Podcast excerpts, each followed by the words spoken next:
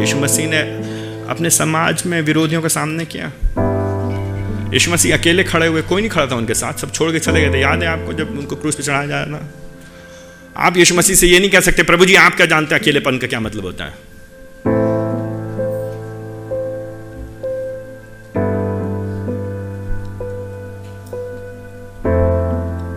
आप यीशु मसीह से नहीं कह सकते, गरीबी का मतलब क्या होता है?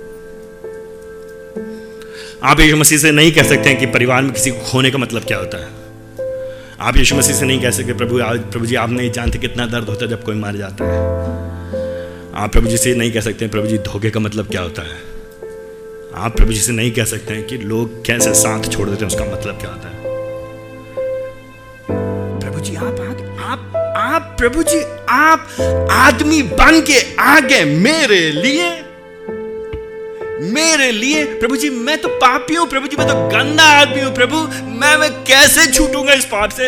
हाँ बेटा, मैं आ गया तुम्हारे लिए, तुम्हारे बदले में, तुम्हारे जैसा बन गया और मर गया तुम्हारे बदले में, ताकि तुमको ना मरना पड़े, ताकि तुमको ना नाश होना पड़े, ताकि तुमको ना बर्बाद होना पड़े, ताकि तुम अनंत काल तक जीवित रहो और तुम्हारे बदले में, मैं तुम्हारी जगह पे तुम्हारे लिए याचना करूँगा। मैं जानता हूँ तुम्हारी परिस्थिति क्या है, मैं जानता हूँ तुम्हारी स्थिति क्या है, मुझ पर भरोसा रखो। मेरे लिए जियो मेरे पीछे चलो मुझ पे विश्वास।